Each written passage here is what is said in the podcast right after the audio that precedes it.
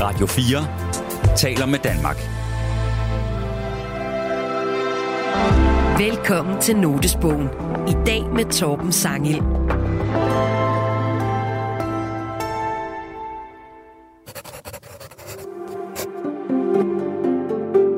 Jeg tager noter, når de kommer til mig, og jeg enten har øh, pen og papir eller en computer ved hånden. Notesbøger er personlige og intime, og det vi skriver i dem er ofte ufærdigt og umiddelbart. Mine noter er sjældent bare sådan stikord. Det er som regel tankerækker, hvor det ene tager det andet, og det går som regel ret hurtigt. Vi har inviteret tre mennesker ind, der har et særligt blik på verden. Mennesker, der betragter vores kultur og omsætter det til værker, tekster og dramatik. Det er journalist Torben Sangel, dramatiker Line Knudsen og forfatter Kasper Kolding Nielsen. Det er klart, at de ting, jeg beskæftiger mig med i mit arbejde, er også dem, der fylder mange af mine noter. I dag er det Torben Sangel, der åbner sin notesbog. Det kan være comedy, det kan være kunst, det kan være følelser, det kan være psykologi. Det kan sådan set også bare være tanker om livet og det at leve, eller debatter derude og sådan noget. Velkommen til Notesbogen på Radio 4.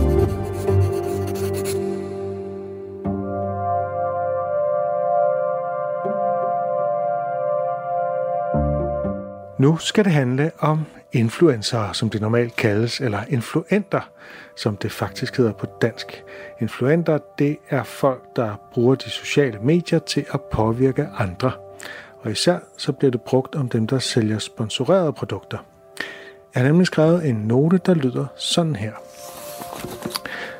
Hvorfor følger folk influenter, der vil sælge noget, og hvorfor virker det?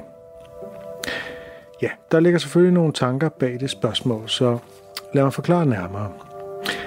Selvom jeg har diskuteret det her emne, influencer eller influenter, med mange, der har forsvaret det, så er jeg stadig grundlæggende skeptisk. Altså, hvorfor opsøger folk helt frivilligt reklamer i form af influenter? Jeg bestræber mig på at blive udsat for så få reklamer som muligt. Jeg har adblocker i min browser, jeg betaler for mine streamingtjenester, og jeg er irriteret på de mange reklamer på især Instagram. Jeg synes simpelthen, at reklamer er irriterende, og jeg synes ikke, de bliver bedre af at komme ud af munden på en influent. Heller ikke selvom, at jeg godt kan lide vedkommende på forhånd, for jeg ved jo, at de roser et produkt, fordi de får penge for det. Og jeg er med på, at de fleste ordentlige influenter, de kun anbefaler ting, som de kan stå indenfor, som de altid siger. Men de anbefaler jo selvfølgelig kun de produkter, de får penge for at anbefale inden for de der øh, rigtig mange, måske 100.000 ting, som de hypotetisk set ville kunne stå indenfor. Og bag dem er der tit et bureau, der så lægger strategien for, hvornår de skal lægge hvad for nogle typer opslag op, øh, og hvad for nogle hyggelige pseudo-private, pseudo-spontane og pseudo-autentiske opslag, hvor de sidder let på klæde og hygger sig, eller sidder i bilen, eller står foran badeværelsespejlet, eller hvad det nu er. Det er... Det virker i hvert fald meget fake, og jeg forstår ikke, hvorfor man skulle følge dem. De eneste kommercielle influenter, jeg følger, det er nogle ganske få, jeg kender personligt. Og ja, dem kan jeg godt lide. Der er ikke noget personligt i det. Jeg forstår bare ikke helt, hvordan de kan leve af det. Min gæst i den her udsendelse, hun hedder Katrine Emme Tilke, og hun er ekspert i digital kommunikation og rådgiver firmaer i deres digitale strategier. Hun er medforfatter til bogen Influenter, når mennesker er medier. Og ironien i alt det her, det er, at jeg selv er nævnt i den her bog som et eksempel på en influent. Det havde jeg ikke lige set komme. Så jeg inviterede hende ind for at bombardere hende med alle mine fordomme, for jeg vidste, at hun ville kunne svare igen. I den her samtale, der har jeg altså så lidt rollen som sådan djævelens advokat, der bare fyrer fordomme afsted, og hun får rollen som influenternes forsvarsadvokat. Og så kan du, kære lytter, være dommeren.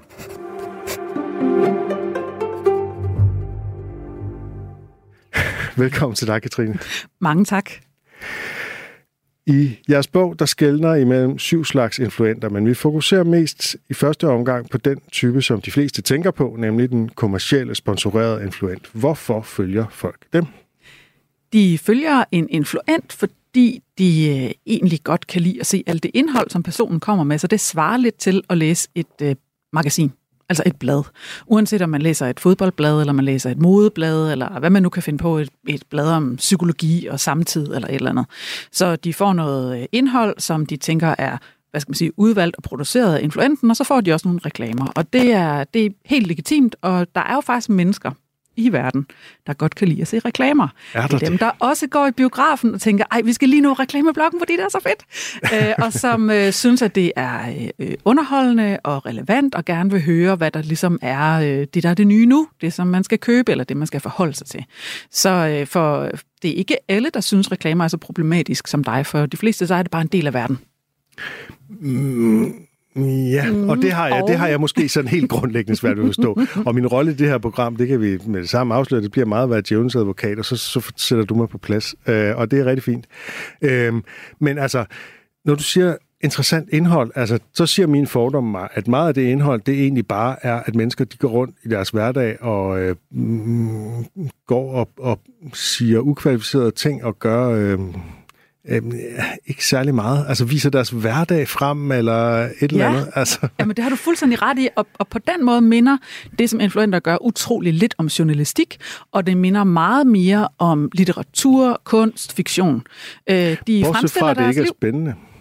Det er jo op til den enkelte. Hvis nu man for eksempel er teenager, nu ved jeg, at du øh, øh lever øh, sammen med en øh, teenage-datter, det er og der er ikke noget så interessant, når man skal danne sin personlighed, som at se, hvordan andre har dannet deres, hvordan de vælger at leve livet, hvad de gør af tanker om de helt, helt små ting i livet. Altså det store i det små. Så det er faktisk rasen interessant. Lige så interessant som det er at høre med, med vores venner og veninder, hvordan gør de, som de gør, hvordan forholder de sig til, og nu skulle jeg lige ved at sige pension, men måske lidt mere interessante ting i hverdagslivet.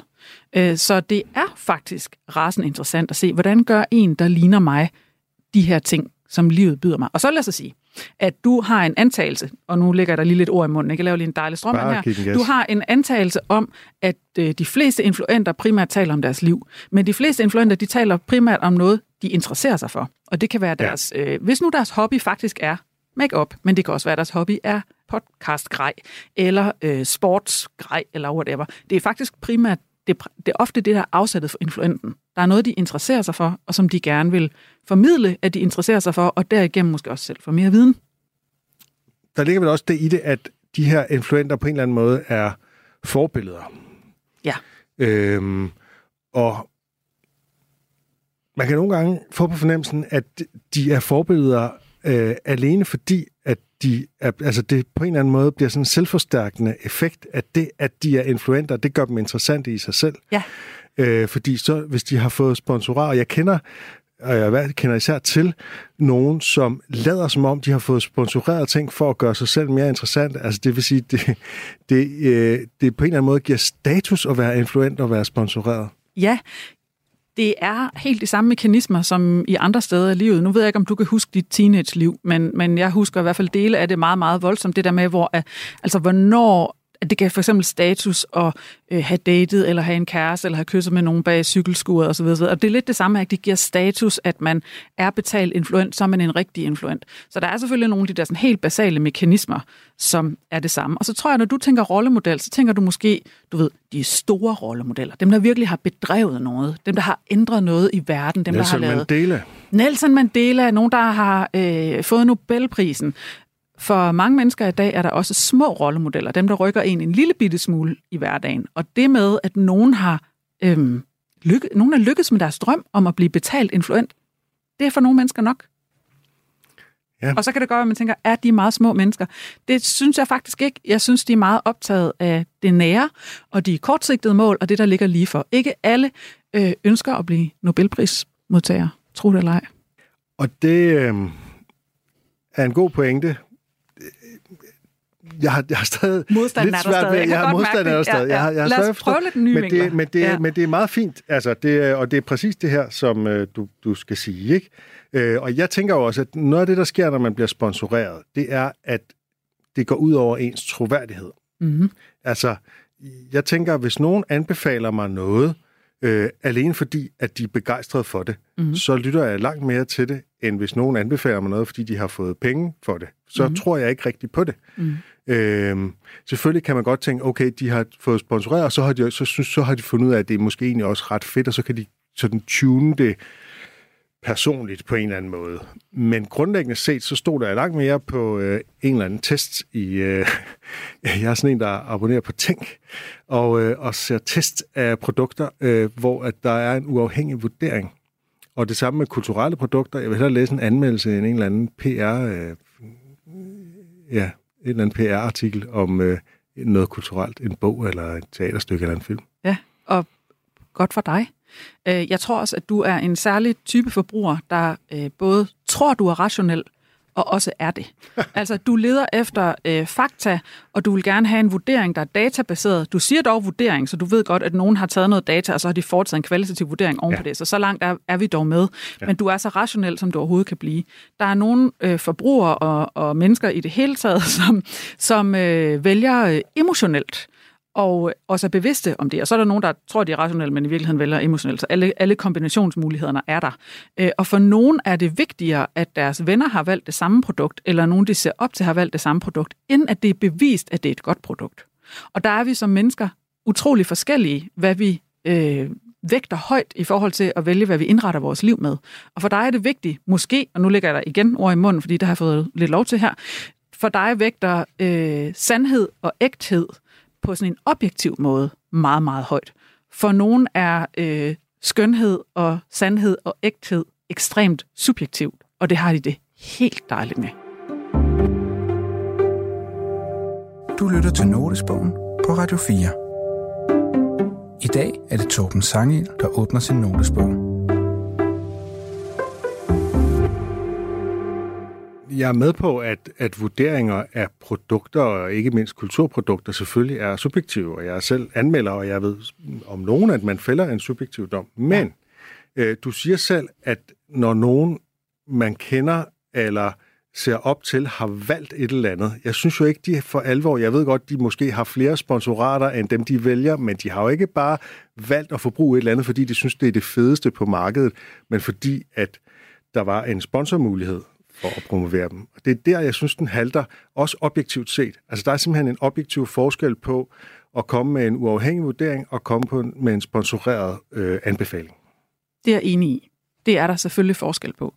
Og nogen øh, vægter så den uafhængige vurdering højt, og andre holder meget af den subjektive vurdering.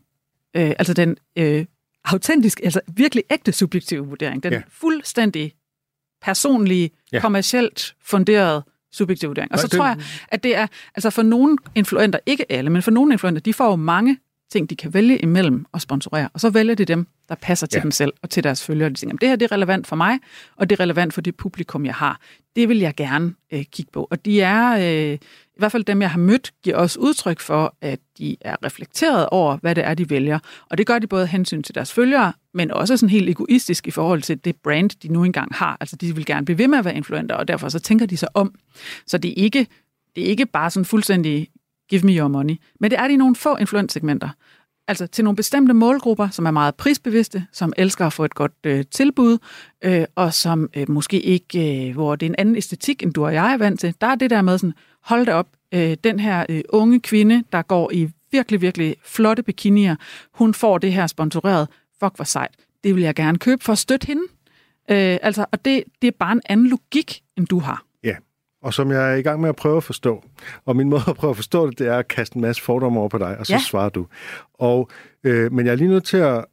Du siger på et tidspunkt, det lyder som om, du siger, at det, det kommercielle influent øh, kommer med subjektive vurderinger. Mm. Det synes jeg jo ikke. Jeg synes, det er, at de kommer med øh, sponsorerede vurderinger. Det vil sige, det er, det er sponsoreringen, der afgør, hvad de mener om det her produkt, nemlig at det er fedt, for de mener altid, at de sponsorerede produkter er fedt. Altså er det ikke en subjektiv vurdering. Det er en fuldstændig det er diktat fra, øh, fra i sidste ende øh, en eller anden form for kapitalistisk logik. Ja, det er rigtigt. Altså det er, de vælger øh, formen på den måde, de vil fremstille produktet på. Og hvis man er rigtig, rigtig dygtig til det formsprog, der er blandt influenter, så kan man også godt se, når de faktisk er begejstrede, når de ikke er. Og det vil deres følgere være meget følsomme overfor. Så, du, så vil du kunne, kan du se Øh, tænker du sådan, her er der en, der mener det, her er der en, der måske bare leger, at de for alvor mener det, men... Det kan jeg se på nogle typer produkter, men ikke alle. Okay. Har du nogle eksempler? Ikke lige på stående fod, nej. Nej. Men det kan være, altså, øh, det kan være på nogle typer beauty-produkter, hvor man kan sige, det her, hvor de så siger, at det her det er et godt nok produkt, eller det fungerer. De, at hvor de, hvis de for eksempel angiver, altså en markør for det kan være, at de siger, producenten selv angiver, at det her det er godt til krøllet hår. Ja. Modsat hvis de siger, jeg har oplevet, at det her det er sindssygt godt til mit hår. Det kan være forskellen. Og hvad for en af dem er... Når den første, den hvor de siger, at producenten angiver, at det her er mega godt til bla bla bla, så er de måske ikke helt så begejstrede, som producenten ville ønske, de var. Nej. Men til gengæld er det mere ærligt, tænker jeg. Det er en spade for en spade. Fordi der er jo også et, der er jo et spøgelse her. Men hvad Øh. nu, hvis de faktisk synes, at det var sygt godt til deres hår? Jamen, så er det da fedt, hvis de synes det. Ja. Men øh, så vil de også anbefale det, uden at få penge for det. Ja, og det, de anbefaler jo også jævnligt produkter, uden at få penge for det. Det skal du lige have med. Okay, ja. Det gør det er de godt, jo. du siger det. Ja, Fordi jeg det har er... min fordom siger, at de anbefaler kun ting, de får penge for, for Nej. ellers udvander de deres øh, forretningsmodel. Nej, det er helt omvendt. De anbefaler alle mulige ting, som de ikke får penge for. Taler om ting, som de ikke får penge for. De har de fleste af dem har en eller anden, du ved, jeg må have så og så mange posts, der er sponsoreret, og så og så mange, der ikke er. Og der skal være flest af dem, der ikke er, for at opretholde en eller anden form for øh, troværdighed og ægthed osv. Så, videre, så, videre. så det er de meget, meget bevidste om. Og så tror jeg, du skal passe på, at du ikke falder i den der fælde med, at man tager, at man tager delen for helheden. Ja. Du konkluderer fra delen, at sådan er det altid. Ja, det er øh, modtaget. Godt. Det er et helt grundlæggende princip. Ja. Du lytter til Notesbogen på Radio 4. Der er jo et eller andet spøgelse, der hedder autenticitet på Ja. spil her, ikke? Fordi øh, vi vil gerne have, at folk er autentiske, vi vil gerne have, at de virker autentiske. Vi, det er også et grundlæggende iscenesat univers, det her øh, influent univers. Hvad tænker du om det? Helt utrolig mange ting. Så nu starter jeg fra en ende af. Ja, kom med. Øh, for det første, alle universer, hvor der er mennesker, der møder mennesker, der er en vis grad af selvisensættelse. Ja. Du har i dag en blå skjorte på, der matcher øh, Radio 4-mikrofonen helt utrolig flot. Øh, og, Det vil øh, jeg gerne understrege er tilfældet med ja, ja, ja, det siger du. Det siger du. Du er så selvisensat, Torben Sangil, at det er slet ikke... Og, og øh, veltrimmet skæg og, og glad ise. Du ser så godt ud med de der hørebøffer på. Jeg, Jeg antager, der er... faktisk ikke at klippe min isse. Nå, pokkers. Ja. Jeg kan godt se, der er lidt dun. Ja. Hvad hedder det? Men, men der er i alle sammenhæng en eller anden form for selvfremstilling. Og vi er vant til det i rigtig mange forhold, når vi møder hinanden på restaurant, når vi møder hinanden øh, på arbejde osv. osv. Ja. Selvfremstillingen er selvfølgelig også på sociale medier, og vi er mere bevidst om den, fordi vi ikke er vant til den endnu. Så ja, totalt er selvfremstilling. Hvordan forstår vi den så? Øh, du ved, lidt ligesom man kan være sådan casual hipster, hvor man sådan med vilje er lidt usøjneret, men det er en meget søjneret usøjnerethed. Sådan er det selvfølgelig også på sociale medier og blandt influenter. Sådan, mm, jeg er autentisk, men på en meget planlagt måde er jeg så autentisk. Forestil dig to influenter. Lad os forestille os sådan en influent, du måske indimellem har i hovedet. Øh, ung, øh, og nu igen, jeg lægger der ord i munden. Ung, blond pige, meget lille bikini, der, øh, der reklamerer for beautyprodukter. Det kunne, godt- det kunne godt være en stereotyp, man havde inde i Dem, hovedet. dem kan jeg godt se for mig, ja. Det kunne du godt se for dig. Se for dig en mere øh, sådan tilsyneladende autentisk influent øh, MK, der øh, arbejder også for noget øh, ligestilling, LGBT-rettigheder, en sund krop i, og bla bla bla, som er lidt mere sådan, måske lidt mere nuanceret. Jeg vil sige, at de, er, de har begge to lige dele af selvfremstilling og lige dele af bevidsthed om, hvad de gør, og at de kun fremstiller en del af sig selv. Fordi jeg tror, man kan tænke, jamen, men, men hende der, der også er bevidst om noget socialt, og hende der, der ikke er, jamen, er der ikke en stor forskel? Jamen, det, det tror jeg ikke. Altså, jeg er fuldstændig enig i, at det er ren selvfremstilling. All of it. Jeg, Så det er svært at genkende autenticitet. Lige præcis. Jeg er jo ikke, altså jeg er jo ikke så naiv, så jeg forestiller mig, at, der, at vi ikke alle sammen går og selviscenen sætter os i det offentlige rum og på de sociale medier. Men jeg vil mene, der er en vigtig gradsforskel. Altså, øhm, jeg synes altså, ligesom man, man oplever, øh, nå, hvordan sådan skal jeg sige det, altså, jeg tror, at det er et vigtigt brand øh, for en influent, øh, og du må korrigere mig, hvis jeg tager fejl, i udgangspunktet, at der er en autenticitet et eller andet sted, øh, hvilken karakter den så end har. Mm. Og jeg tror, det er det, jeg gerne vil, vil spørge ind til. Hvor, hvor finder man den på forskellige måder hos forskellige typer influenter, og hvornår fungerer det, og hvornår fungerer det ikke? Det er måske et meget bredt spørgsmål, men Ja. kunne du måske give nogle eksempler på, hvad der, hvad der vil fungere? Øh, Jeg har en fornemmelse af, at nogle gange er det mere straight. Nu var vi inde på det der med, øh, firmaet skriver mm. på emballagen sådan og sådan. Nogle gange er det mere straight bare at sige, det er en reklame, og jeg er influenter, og jeg øh, anbefaler mm. det der, end at sige, uh, jeg har tilfældigvis lige opdaget det her produkt, som uh, bare gør så meget for min hud, eller et ja. eller andet, ikke? Altså, som jeg ser det, så er det jo også tit det første, der sker mest. Ikke? Sådan, jeg øh, har lavet det her sammen med den og den virksomhed, og nu unboxer jeg det lige og viser dig, hvad der er i, og jeg har prøvet det, og bla bla bla. Altså det, det, øh, det er på en eller anden måde jo ret straight. Autenticitetsmarkørerne er meget forskellige fra målgruppe til målgruppe, så vores bikini-influent øh, øh kan virke ekstremt autentisk på hendes følgere. Øh, simpelthen ved at være, altså som du siger, jamen jeg, jeg, har, jeg har fået penge for at vise dig det her produkt, og du kan også få 20% rabat. Det kan for nogle målgrupper være meget, meget troværdigt, og for andre målgrupper vil det være sådan, øh, det er altså fuldstændig utåligt. Så jeg ved faktisk ikke helt, hvordan jeg skal svare andet, end at vi, øh, vi bare, altså det er nogle forskellige sproglige markører, nogle forskellige visuelle markører, som, øh, som gør, at vi tror, noget er autentisk. Og en helt klassisk er jo det der med, hvis du, hvis du jogger i spinaten, eller hvis, øh, altså hvis du øh, laver en stavefejl, eller videoen ikke er helt perfekt, eller et eller andet, så er det til synlædende en autenticitetsmarkør. Men det kunne jo også være med vilje. Så der er nogen, der gør sådan noget med vilje? Ja, det er der. Okay. Og hvad så? Ved vi så det? Ja, det gør vi. Det tror jeg, de fleste brugere gør. Ja, måske. Det, der er mange ting, der skal afkodes der, man skal kende, og det ene og det andet. Ikke? Men, jo, jo. jo, men det er jo et, et socialt rum, et socialt spil, fuldstændig ligesom det her er i, i et uh, radiostudie. Ja.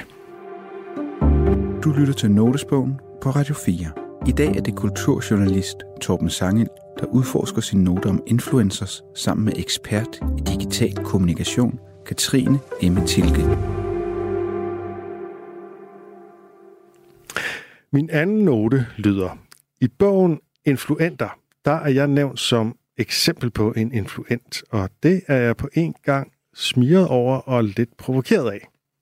Og det vil jeg gerne forklare.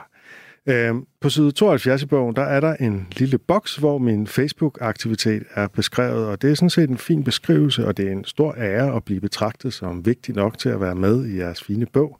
Det er øh, forfængeligt nok til at synes, og det er ovenikøbet i den meget fornemme kategori tankeleder, som øh, jeg er det eneste eksempel på. Og det er næsten for meget, det der med at blive kaldt for tankeleder, men det kan vi vende tilbage til. Øh, samtidig så er den her tankeleder en underkategori af medarbejderinfluenten, altså en anden type end den kommercielle, en der repræsenterer sin arbejdsplads. Og jeg bliver beskrevet lidt som om, at jeg skriver på Facebook på vegne af Zetland, hvor jeg er altidsansat, og det provokerer mig, fordi jeg er opfatter jeg i hvert fald selv 100% min egen herre på Facebook. Jeg oplever ikke, at Zetland forventer noget af mig på sociale medier. Det kan godt være, at de er glade for, at jeg har mange følgere og ser det som et aktiv og sådan noget, men det er ikke noget, der påvirker mig, når jeg er på Facebook, og det samme kunne gælde her på Radio 4. Altså, at jeg opfatter mig som fuldstændig uafhængig. Jeg linker til noget, når det passer mig, og jeg skriver mine holdninger, som det passer mig, og jeg skal ikke på en eller anden måde være ambassadør for, for mine arbejdspladser. Øh, og jeg føler lidt, øh, og det er derfor, jeg bliver provokeret, jeg bliver puttet sådan, i sådan en kommunikationsstrategisk kasse, øh, hvor jeg jo egentlig bare skriver strøtanker og spørgsmål og debat i gang, sætter små sjove bemærkninger og alt muligt andet. Øh, jeg er jo ikke på Facebook for at sælge noget, og den dag, jeg begynder at have en Facebook-strategi, så tror jeg ikke, det vil være sjovt længere faktisk. Hvad tænker du om det? Igen, helt utrolig mange ting, og tak for det. Øh, jeg tænker for det første, at du er den allermest attraktive medarbejderinfluent, man overhovedet kunne have. Det gør nok også lidt ondt. Øh, og øh, det tænker jeg, fordi at du primært skriver af egen drift. Du skriver om det, du interesserer dig for øh, fagligt og nogle gange også øh, personligt, og det gør, at du virker utrolig troværdig, og du er rigtig interessant at følge, og jeg plejer også at anbefale til folk, der synes, at Facebook er noget lort, så siger jeg, følg Torben Sangil og en, der hedder Peter Andreas, så bliver dit liv en lille smule bedre. Tak, og øh, jeg er enig i Peter Andreas. Jo. Ja, Peter Andreas han er også ret fantastisk.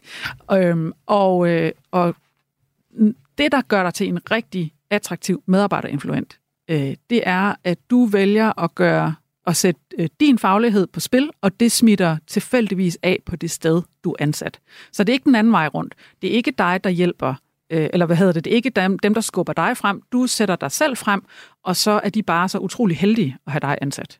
Ja. Det er den vej, det går, og det er derfor, det er, er ret fedt, fordi det er meget tydeligt, at du ikke gør det, fordi at nogen har bedt dig om at gøre det. Altså det der med, om du ikke er kommersiel, øh, det er du ikke.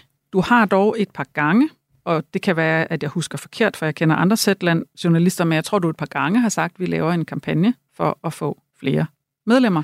Det og det har rigtigt. du skrevet om.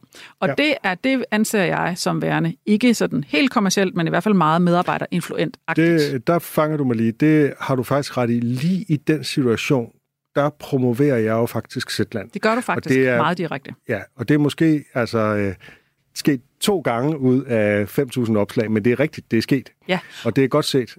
Og du deler øh, indimellem Zetland-artikler, som du selv har skrevet, Ja, eller som nogle af dine kolleger har skrevet, og der har I jo på Zetland den her ret fine model, at du kan åbne den op, så alle kan læse den, men når man læser den, så får man også lige en prompt, hvor der står, kunne du tænke dig på tale? Og det ja. hele i orden, hvis du ikke kunne, men du skal bare lidt eller Og på den måde promoverer du også Zetland ved, altså på en rigtig fin måde, hvor I giver noget, inden I beder om, øh, om sign-up til øh, abonnementsservices. Så, så at du er en ret fantastisk medarbejderinfluent. Lev med det. Men jeg tror, jeg... Okay, lad, lad os sige, du har ret. øh, så tror jeg, at jeg er det bedst, hvis jeg ikke er bevidst om det. Ja. Fordi du siger jo nogle ting, som jeg godt kan se, når du siger det, men som jeg virkelig ikke havde tænkt over på den måde. Ja. Øh, og, og, og jo, jo, mere, øh, jo mere du gør det af egen drift, jo mere du skriver om det, du synes er interessant, jo mere tankelederagtig en profil får du jo faktisk, og jo større fordel er det for, øh, i hvert fald når du har de typer arbejdspladser, du har, og du er jo meget moderne på den måde, du har en portefølje karriere, det vil sige, du har øh, flere jobs på en gang. Det er også det, man kalder en slash-profil. Du er radiovært, slash komi- øh, komiker, slash øh, kulturjournalist, slash whatever, du nu øh, føler trang til. Øh, så det er hypermoderne, og det er ikke alle, der har deres arbejdsliv indrettet sådan, og som måske kan være en anden type medarbejder influent, hvor de faktisk synes, at for deres netværk er det interessant at vide, hvis deres arbejdsplads har et eller andet, man kan få gratis, eller de arrangerer et eller andet, eller nu var de til juletræsfest, og de er faktisk skideglade for at have det arbejde. Det kan også noget. Øhm, hvad ligger der i det der tankeleder, som jeg har det lidt svært med? Øh, altså, der er en af mine Facebook-venner, der har foreslået, at øh, jeg måske snarere tanke deler, og det kan jeg langt bedre lide. Fordi øh, leder, så lyder det som om, at jeg vil have, en, øh, altså, have folk til at, at følge mine tanker, snarere end at dele det med dem og diskutere det med dem, som er det, jeg bilder mig selv ind, at jeg gerne vil. Øh, og, og så, altså, jeg har, øh, jeg har, øh, jeg har ingen lederambition, jeg er ikke en ledertype. Øh, jeg, jeg kan bedre lide at ligesom kaste noget derud og få noget igen, og, men uden at, at jeg sådan på den måde er leder. Men, men prøv at forklare, hvad I tænkte med ordet tankeleder. Det er jo et, et gammelt begreb. Thought leader-begrebet er, Okay. er et, Jeg en det gammel, gammel svend i kommunikationsbranchen. Øh, Jeg tror, at øh, altså, tankelederen er en, der øh, går en lille smule forrest, og derved øh, trækker andre med ind i, i det, de nu har på hjerte. Øhm, på engelsk har man også udtrykket en bellwether, som er, den, som er det får i flokken, der er en lille smule mere sultent og en lille smule mere grådigt, og som er derfor den, der sådan lige træder et skridt frem, så at resten af flokken vender sig på marken og går et eller andet sted hen for at græsse, eller hvad de nu gør, de der får. Ikke? Og du er måske mere en bellwether, end du er en tankeleder. Og så skal du huske på, at det der med leder, der falder du måske lidt i sådan et en gammeldags lederforståelsesparadigme, hvor du tænker, at en leder det er sådan en, der vil have andre til at gøre noget, mens en moderne leder er jo netop en, der i langt højere grad spiller øh, alle andre gode, øh, og tænker øh, sit team som netop et team, og ikke sig selv som sådan en, der skal øh, slå andre oven i hovedet. Ideelt set Så- i hvert fald. Ideelt set. Og så Jeg er tror, der, der er mange der er mange af de gamle, øh, gammeldags ledere tilbage, det er helt enig i. Så jeg, som du tankedeler, helt enig. Mm. Men når du gør, som du gør, altså når du laver de opslag, du laver, hvor du stiller et spørgsmål, eller eller andet, du har reflekteret over, og du er sådan lidt prove me wrong, eller hvad man skal sige, så, øh, så er det jo dig, der er leder på den måde. Du starter den samtale, som gør alle os andre interessante sammen med dig. Jeg tænker måske snart mig selv som vært for en eller anden form for øh, online somi salon diskussion eller sådan noget. Ja, og med den forskel, at du, du vælger emnet, Ja. øh, formen, Ja. ja. og ja, du er vært på den måde, du sørger også for, at der er en vis øh, orden i den der øh, digitale salon. Ikke? Jeg forsøger. Altså, du, øh, du spiller jo tit noget ud, som ingen andre havde tænkt på, og der synes jeg, du går videre end værtsrollen. Ja, måske. Øh, ja, ja, der deler? Nå. Øh, altså, hvis jeg lige må slå en ja. krølle på det, fordi nu, nu siger du det her med, at nogle, mange influenter, så, så taler de om deres liv, and gives a shit om deres små ting i livet. Men du gør jo selv det samme, fordi mange af de øh, al, din aller sjoveste opslag, aller fedeste opslag, hvor der er mest gang i den, det er jo sådan noget med, hvad sker der lige for tjenere i dag? Eller har du lagt mærke til, og så har du sådan en eller anden itty-bitty øh, hverdagsagtig ting, som der så danner sig øh, 500 kommentarer om, hvor folk går helt bananas, både meget intellektuelt og utrolig konkret. Så det der med de små ting i livet, det er du faktisk også rigtig, rigtig god til på din egen banehalvdel. Ja, men netop i livet snarere end i mit liv, fordi det er jo, det er jo ting, som, som jeg regner med, at andre også har erfaring med. Ja, men det kommer, med, det kommer fra dit liv. Det er fra erfaring fra dit levede liv, der, hvor du så siger sådan, hey, har I det også sådan? Ja. Øh, det synes jeg stadig altså er noget andet, end at du går og filmer dit eget øh, liv hele tiden øh, øh, og, og bruger det til at sælge noget. Men okay, øh, fair nok. Du lytter til Notesbogen på Radio 4. Øh, hvornår er man egentlig? Vi har faktisk ikke helt fået defineret det her influentbegreb. Vi har i bogen et ret bredt influentbegreb. Hvornår er man overhovedet influent? Man er influent, når man bruger sine øh, sociale medieplatforme eller andre til at øh, udbrede sine tanker, udbrede sin viden, øh, dele med andre, påvirke andre, og at man har en vis bevidsthed om det. Øh, det er ikke bare sådan, at man, deler kattebilleder med sine veninder, men man har et eller andet, man vil med det. Øh, man vil noget, der er ud over en selv. Øh, så det er ikke kun se mig og, og min øh, flotte navle i en fin bikini. Øh, jeg vil noget mere. Øh, så man, øh, man træder et skridt igen den der bellwether-tanke. Man træder lidt skridt længere frem foran de andre og siger, jeg tør godt stå her og tale om det her, og fortælle om det her, sælge det her, gøre det her.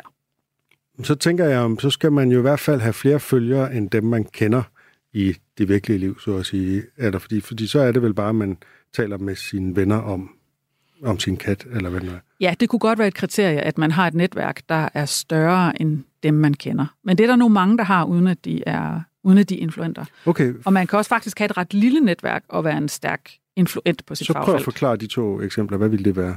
Jamen, det, en, en, øh, en lille influent kunne være en uh, super, super fagnørd inden for et eller andet felt, som ved ja. at stå frem og skrive artiklerne om noget super, super nørdet, uh, samler de få andre, der har den samme nørd, nørdhed, og derved danner noget, der er større end dem til fælles. Ikke? Pludselig har de et community, hvor de snakker om et eller andet uh, aktuarer og sundhedsfremland. Hvad ved jeg? Øh, så det er muligt, og der kommer de jo så til at kende hinanden øh, via det. Men en form for mikroskopisk fagligt netværk snarere end sådan en personlig omgangskreds? Ja, og det der gør, at en er influent, det er vedkommende, gør det først, træder frem, driver dialogen, driver samtalen, altså alt det der, det er det, der gør ja. forskellen, at man okay. siger, jamen jeg tør godt være, jeg tør godt være midtpunktet, jeg tør godt være anerkendt for det her, jeg tør godt være kendt, så godt være kendt for ham, som at være ham der eller hende der, der gør sådan der, mm. ude på sociale medier. Har du et øhm, eksempel på det? Øh, ja, altså på et tidspunkt var der i, øh, i patienterstatningen en, øh, en øh, fagperson derover, som øh, var relativt ny øh, aktuar, og det, hvor man sidder og udregner på nogle forskellige måder at give folk erstatning på, som tænkte, at jeg, måske havde han fundet noget nyt, måske havde han nogle refleksioner om den her måde at regne det ud på, og som begyndte at skrive nogle LinkedIn artikler om det.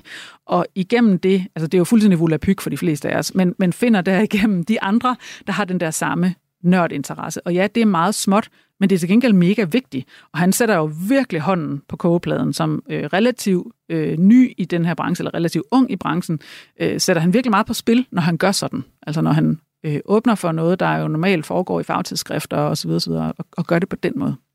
Og så det modsatte, en som har mange følgere, men ikke er influent. Hvad kunne det være for en type? Mange følgere, men ikke influent. Hmm, ja, det var der selv, der sagde ja, det. det sagde jeg selv. Nu sidder hænger jeg på, nu hænger jeg på den.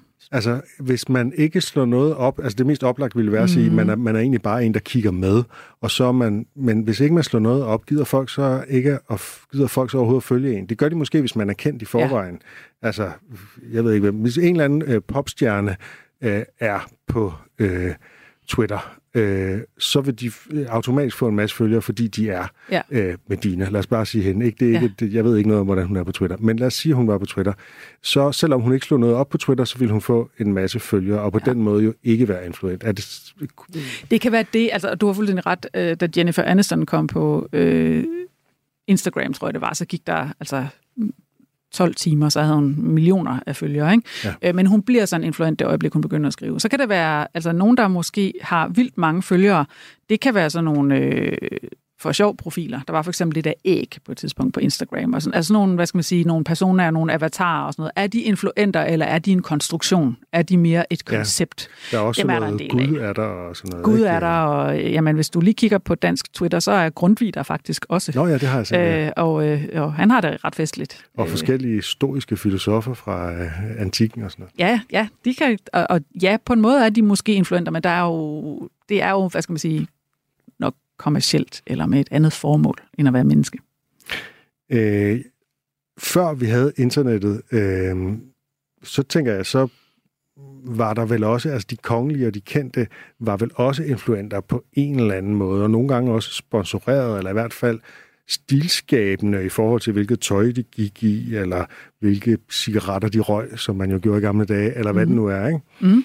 Var de også influenter? Det vil jeg mene. Øh, det, der er forskellen til i dag, og grunden til, at vi nu så har det her influentbegreb, det er, at øh, dengang, så skulle man så være noget. Så skulle man være kongelig, Ja, eller man forhånd, skulle have ja. på forhånd. Her, der kan man blive influent, uden at være noget til at starte med. Altså, ja. der danner man sin kendthed, eller sin indflydelse, ved at arbejde for den. Mm. På en influentagtig måde. Og på den måde er den der oplevelse af at være kendt eller en offentlig person, den er blevet sådan demokratiseret, at der er Ja. en masse, der er sådan lidt offentlige personer for 5.000, 10.000, 50.000 mennesker, øh, men egentlig ikke var kendte på forhånd. Præcis. Og nogle af dem, de kan så noget. Altså nogle af dem, de kan jo reelt virkelig noget fedt. Og nogle af dem, de kan primært det, at de er sindssygt gode til at fortælle om sig selv og deres liv og deres refleksioner. Og der, der er vi måske lidt mere, øh, og nu ved jeg godt, nu møver jeg mig ind på dit felt, altså der er vi måske mere over, er det kunst, er det underholdning? Og jeg tror, at de er i virkeligheden underholdning for rigtig mange mennesker. Ikke? Hvor er det underholdende at se den her influens liv.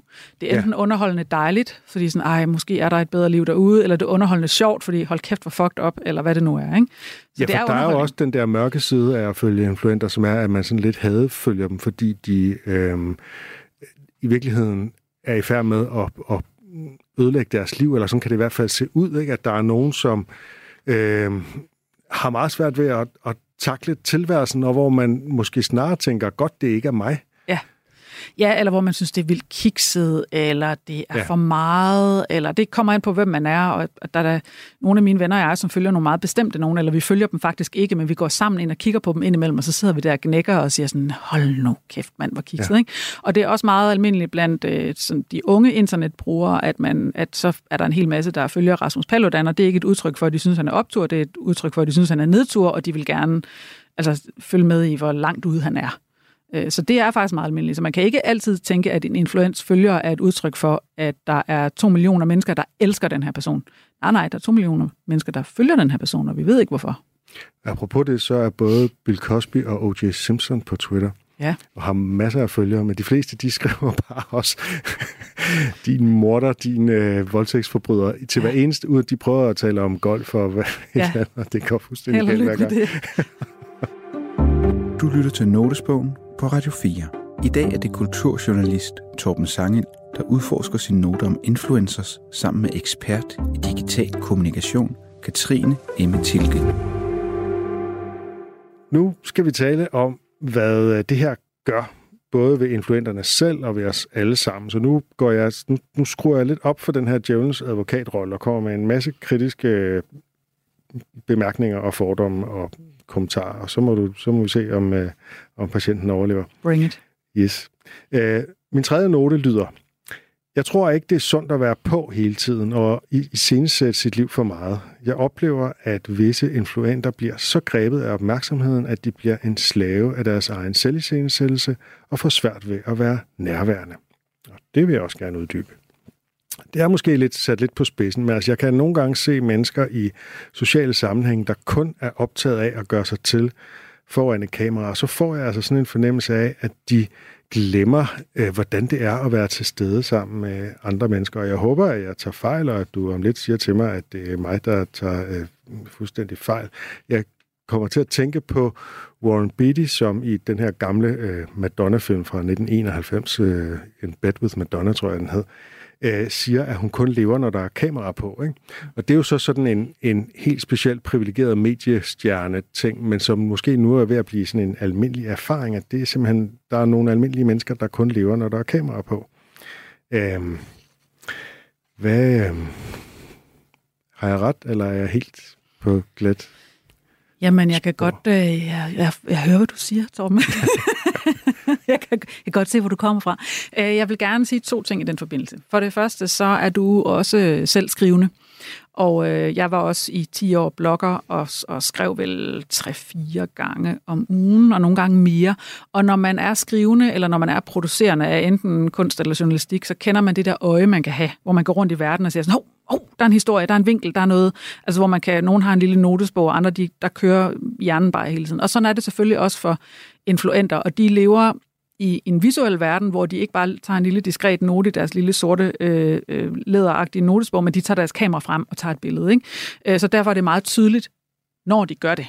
Øh, og øh, det, det, det må så være et vilkår, at vi synes, det er cringe, når de tager den der telefon frem, men vi glemmer, hvor cringe det er, når vi har vores lille sorte notesbog. Ikke? En anden ting er, at når de gør sådan, eller når vi gør sådan, øhm, så øhm, ved de godt, hvad de gør, og de, de skaber noget sammen. Der er oplevelse vil være, at nu er vi i skabermode. Nu laver vi noget sammen. Vi er måske to, der tager billeder sammen. To kvinder, der tager billeder af noget tøj. To mænd, der tager billeder af noget grej. Et eller andet. De ved godt, hvad det er for et, øh, hvad det er for et rum, de er i, for de flestes tilfælde. Så jeg, jeg vil ikke dømme dem så hårdt. Og nu skal jeg da også sige, at jeg har da også selv taget billeder med øh, en Instagram-veninde, og vi har en kæmpe fest, så er vi på fotosafari, og så laver vi alt muligt galt. Og der skaber vi noget sammen. Lidt ligesom jeg kan, har skrevet en bog sammen med en, så har jeg taget billeder sammen med en anden. Og det føler jeg er en meget kreativ proces. Så siger du, er der nogen af dem, der kun lever, når de er på? Øh, der skal du være opmærksom på, om du igen kommer til at tage delen for helheden. Øh, ja, så ser du et indblik i deres liv og noget med deres børn, og de bliver inddraget osv. osv. Øhm, jeg tror, nogle få af dem måske har det problem, at de kun lever, når de er på, og det er en periode, men jeg tror, at det er de færreste, der har den udfordring. Men det er bare min tilgang til det. Så Nå, det var tre ting. Ja, lad mig prøve at konkretisere det lidt mere. Ja. Så nu, jeg vil ikke begynde at nævne for mange navne og noget, men, mm. men forestil dig en fest, der ikke er en influent fest, ja. men som simpelthen er en social sammenhæng for venner og bekendte af en eller anden årsag. Og der er nogen til stede til denne her fest, som aldrig rigtig når at tale med andre, fordi de hele tiden øh, tager selfies sammen med dem og er ret hurtigt ude af døren igen. Ja. Det der, det er forekommet. Det er ikke, det er ikke fiktion, det her. Jeg, jeg vil bare helst øh, sløre identiteterne lidt. Ikke? Ja. Og det er, det er ikke kun et eksempel, det er flere eksempler ja. på noget i den her stil. Ja. Øhm, det, det, det er det, jeg sådan øh, lidt taler om som, som sådan det ekstreme billede på en mentalitet, som du har ret i, at vi alle sammen indimellem har. Jeg vil dog sige, at der er en meget, meget stor gradsforskel til, at jeg indimellem, som regel, når jeg er alene, tager en note i den her notesbog som en del af mit arbejde. Men det kan jo godt, altså det kan jo godt være lige pludselig på en cykeltur, at jeg stopper op og kommer øh, i tanker om et eller andet, fordi at mine tanker kører, mm-hmm. og så et eller andet, så skriver jeg det. Men altså, øh, jeg håber virkelig, at øh, mine venner og bekendte kan øh, Få kontakt sige, til dig. At, øh, at, at jeg ikke sidder, når, når vi sidder over en middag, og så lige pludselig hiver min øh, notesbog op i tid og utid, og ikke er til stede i samtalen. Det øh, vil jeg blive meget ked af, hvis det var tilfældet. Det er jeg sikker på, at de ikke gør. Jeg, jeg tror, at jeg vil argumentere for, at det ikke er et influent problem, det du beskriver. Det er et, et generelt opmærksomhedsproblem, fordi nu nævner du, at der kommer nogen ind til festen, og så tager de nogle billeder, og så skrider det igen. Det har jeg også prøvet. Øh, jeg har også prøvet at være til alle mulige andre sammenhæng, hvor det ikke er influenter, men det er simpelthen mennesker, der ikke kan lade være med at kigge reels og svare på beskeder. Det er ikke fordi, de poster noget eller noget. Det er simpelthen sådan en generel opmærksomhedsting. Man tror, man har en samtale mm. med dem, og så sidder de på deres telefon. Ja. Sindssygt irriterende. Altså virkelig, hallo, er du her, eller vil du hellere spille Wordfeud? Du kan bare ligesom selv vælge. Så jeg tænker, at det ikke er et, at det ikke er specifikt til influenter, men det er sådan et generelt problem, vi har. Det synes jeg er en god pointe. Mm, men jeg tænker alligevel, hvis nu man er influent på Instagram eller TikTok, vil, vil, vil der ikke være en større øh, risiko for at havne i det der? Det, det tror jeg ikke. Altså ikke, ikke, ikke mere end, at hvis du har et andet job, der kræver meget af dig som menneske, at så er der risiko for, at du bruger, at du overarbejder, simpelthen. Altså andre mennesker, der er, jamen så kan de være øh, læger, eller de kan være politikere, eller de kan være journalister, eller et eller andet. Øh, de kan øh, handle øh, aktier og sidde og tjekke aktiekurserne konstant. Altså der kan man jo blive mere eller mindre optaget af sit arbejde. Og for en influent, der er, kan det der være arbejde, og så kan det være, at du tænkte, du inviterede dem til noget hyggeligt. Øh, de tænkte så, det var arbejde. Så kan det være, at I skal revurdere jeres relation. Forventningsafstemning. Præcis. Du lytter til Notesbogen på Radio 4. Nu fortsætter jeg i den her djævelens advokat og bliver helt vildt gammeldags nu. Øhm, og tager noget så usekset som et marxistisk begreb i min mund, nemlig varegørelse. Fordi at den kommercielle influent er vel det ultimative varegjorte menneske, der har gjort sig selv og sit liv til reklamesøjle for, ja, uselt mammerne, ikke? Jo. Øh, du må endelig gerne modsige mig, men det, der er sådan jeg tænker, at det ikke kan undgå at påvirke ens forhold til ens selv, at man er blevet en vare i så ekstrem forstand, som det må være at være influent. Jeg mener, at der er professioner, der er langt mere varegjort end influenten. Okay. Fodboldspillere ja. eller andre sports, professionelle sportspersoner, øh, modeller for eksempel. Jeg ja. mener, at de er langt mere varegjort end influenten, der har større valgmuligheder for, hvad det er af dem selv, de vil varegøre. Hvorimod at øh, fodboldspilleren i fuld reklame-outfit øh, har færre muligheder. Og Fordi spiller det... på en stor reklame, altså hvor der er bander øh, hele vejen rundt. Ja. Øh, og skal også reklamere for fodboldprofessionen, for at det ikke skal være løgn. Eller nu siger jeg lige fodbold, fordi det er noget, det, jeg synes, der er allermest kedeligt. Ikke? Men det gælder jo faktisk ret mange sportsprofessioner. Øh, professioner. ja, Jamen, det er en god pointe. Du er så god til at svare for dig, så jeg bare giver den gas herover. du håber, vi rammer sådan et eller andet nulpunkt, og så nu har Nå, jeg ikke mere. men altså, den her samtale, den, den, den er dialektisk, ikke? Altså, der er simpelthen øh, to, to perspektiver, der ligesom øh, øh, hele tiden støder op mod hinanden. Alle mine øh, kritiske fordomme, og så dine øh, enorme nuanceringer øh, af det. Og det skulle forhåbentlig gøre både mig og lytterne øh, klogere. Det er i hvert fald øh, ambitionen. Tak.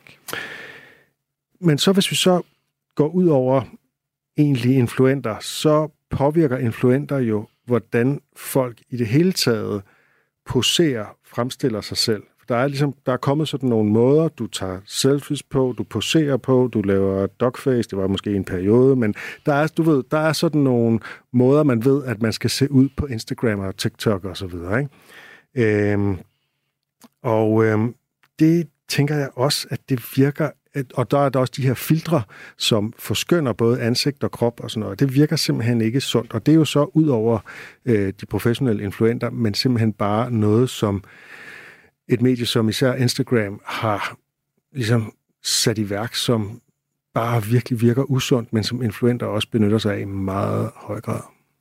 Ja, øh, jeg tænker med mange af de her filtre og mange af de her måder at posere på, at det er noget, man prøver på. Ligesom man kan prøve en kæmpe stor lyserød fjerbore og så finde ud af, at det er mig. Øh, ligesom øh, man jo nok også har tænkt, at da make-up blev allemands eje for, øh, for, for kvinder og andre, der synes, at det var lækkert, så man tænkt, at det er nu sundt at smøre farve i ansigtet for at være smukkere, end man er, eller for at, at virke mere attraktiv, end man er. Og det er jo nok påfuglen i os alle sammen. Jeg tror, det er Thor Nørretranders, der har sagt, at vi alle sammen er påfugle.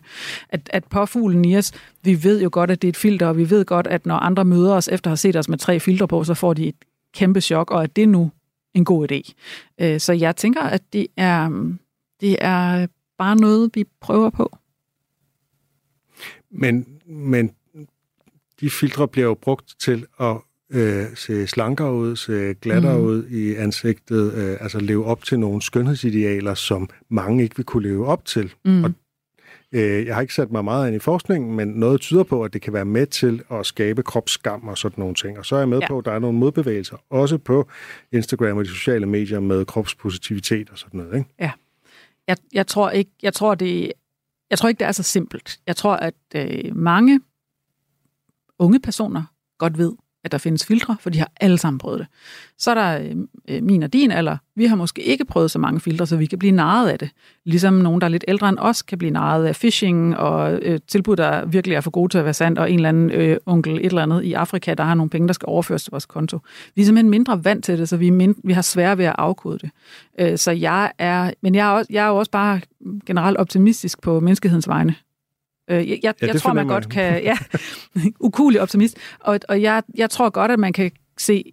Jamen, har du ikke siddet og talt med nogen om at sådan, ah, det der det er et filter? Sådan, Ej, jeg tror ikke, det er et filter. Åh, oh, det er et filter. Og så finder man ud af, at det er det nok. Øh, og, og skaber det nogle kropsidealer? Jamen, hverken mere eller mindre end øh, den måde, der er blevet lavet reklame på de sidste mange, mange, mange år. Ja, ja. Øh, ja, og det er måske også et problem. Men øh, Ja.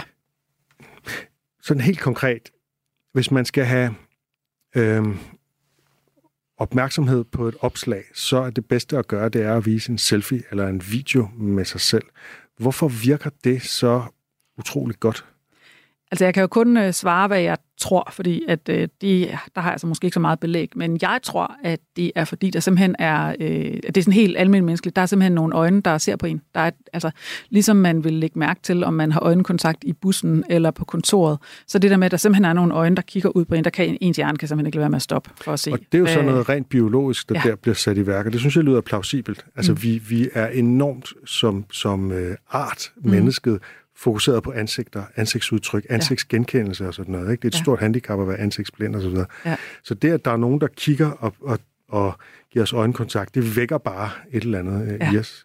Øh, til sidst sådan lige, øh, lige op på øh, altså, det politiske niveau. Mm. Fordi det her spiller også ind på Christiansborg politikere og toppolitikere, ikke? Altså, vi kender ligesom uh, Mette Frederiksen med makralmederne, Alex van Opslag som daddy på TikTok, Astrid Mm. Krav har nærmest daglige selfies, den ene selfie efter den anden, og så en eller anden tekst. Og senest så så jeg Pia Olsen Dyr lave et opslag, hvor hun sidder i en sofa og tager en selfie og spørger til sine følgere, hvordan kobler du af efter en lang dag? Og hvor jeg bare tænker, og det kan godt være, at jeg er virkelig gammeldags, men sådan synes jeg ikke, vores politikere skal være. Nej, hvorfor ikke? Fordi de skal være politikere, de skal være seriøse, de skal, de skal øh, forholde sig til øh, øh, finanslov og sådan noget. De skal, ikke, de skal ikke spørge deres følgere, hvordan de slapper af efter en lang dag, fordi mm. jeg, hun har fået over 1000 kommentarer, og jeg er sikker på, at hun ikke læser dem. Ja. Og det, det er bare den der mistanke. Det kan godt være, hun gør det, det mm. men, men bare mistanken om, at det her, det virker som noget, et eller andet PR-byrå har sagt vil være en god idé at gøre. Mm. Så det kan godt være, hun har valgt det lige præcis af den her version, men det virker kalkuleret på mig. Og sådan noget, det, det, for, det, for, det jeg strider helt med. Ja. Og det her, det er måske en af dem, der er sådan hønnen eller ægget. Er det politikerne, der, øh, der øh, gør sådan, og derfor får vi mere af det, eller bliver det afkrævet dem, fordi at vi som vælgere har brug for at vide, hvad det er for nogle mennesker, der træffer de her beslutninger, og der måske er nogle problemer med, hvad det vil, altså, hvordan opfatter vi rollen og jobbet at være politiker i dag. Der er der helt klart sket alt muligt. Og hvem er skyld i det? Er det medierne, der pludselig begyndt at grave i alle mulige historier om, hvad, folk, hvad for nogle tasker folk de går med, og hvad deres privatforhold er osv.? Det kan jeg ikke svare på, hvordan, den, hvordan, den, hvordan det skred er sket, fordi det gør vi jo ikke med vores, øh, med vores læge, eller med, altså med alle mulige andre professioner, som er lige så samfundskritiske. Ej, ved nu lidt. Det gør vi faktisk. Hvis vi kigger på nogle af de, øh, du ved, vores øh, fascination af Lars Finsen i FE-sagen og så videre. Så jo, det gør vi måske faktisk. Måske er der Altså, sådan en ny fascination. Jeg, jeg kender jo Lars Finsens morgenrutine.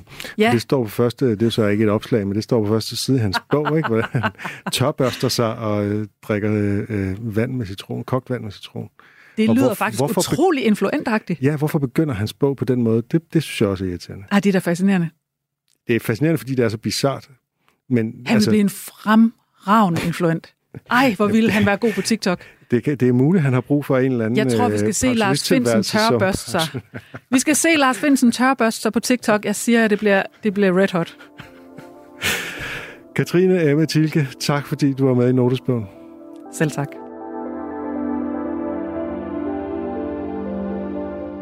Det blev en mere uenig samtale, end jeg er vant til i det her program, men på en god måde, synes jeg.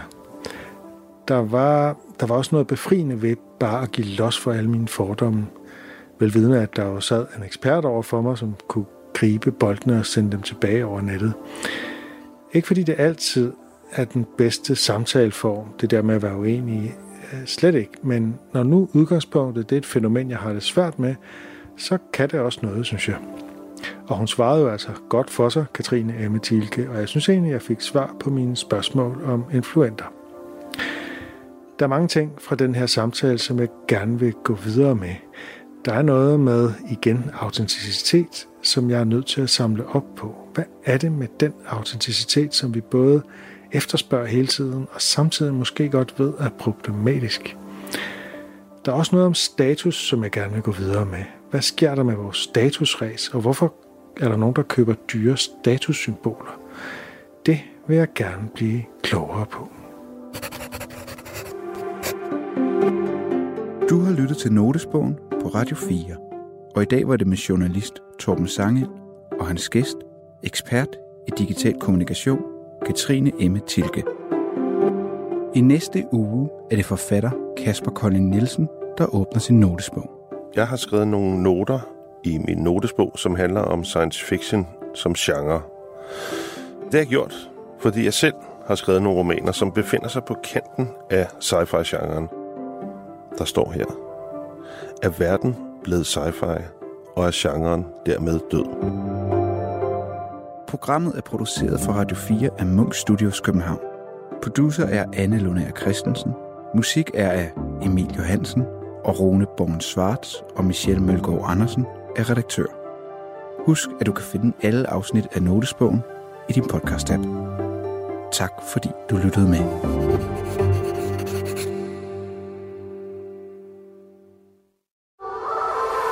Musik er en hurtig genvej til at komme ind bag facaden. Hvis man skal sige essensen af, hvem er jeg, så er det de samme. Ind bag den offentlige person. De synger også irriterende godt. I Portrætalbum bruger Anders Bøtter musikken til at vise nye sider af sine gæster. Gita Nørby, Tim Christensen, Sofie Gråbøl, Anders Akker, Allan Olsen. Både dem, du er fan af, og dem, du ikke troede, du havde noget til fælles med. Velkommen til Portrætalbum. Lyt til Portrætalbum i Radio 4's app, eller der, hvor du lytter til podcast.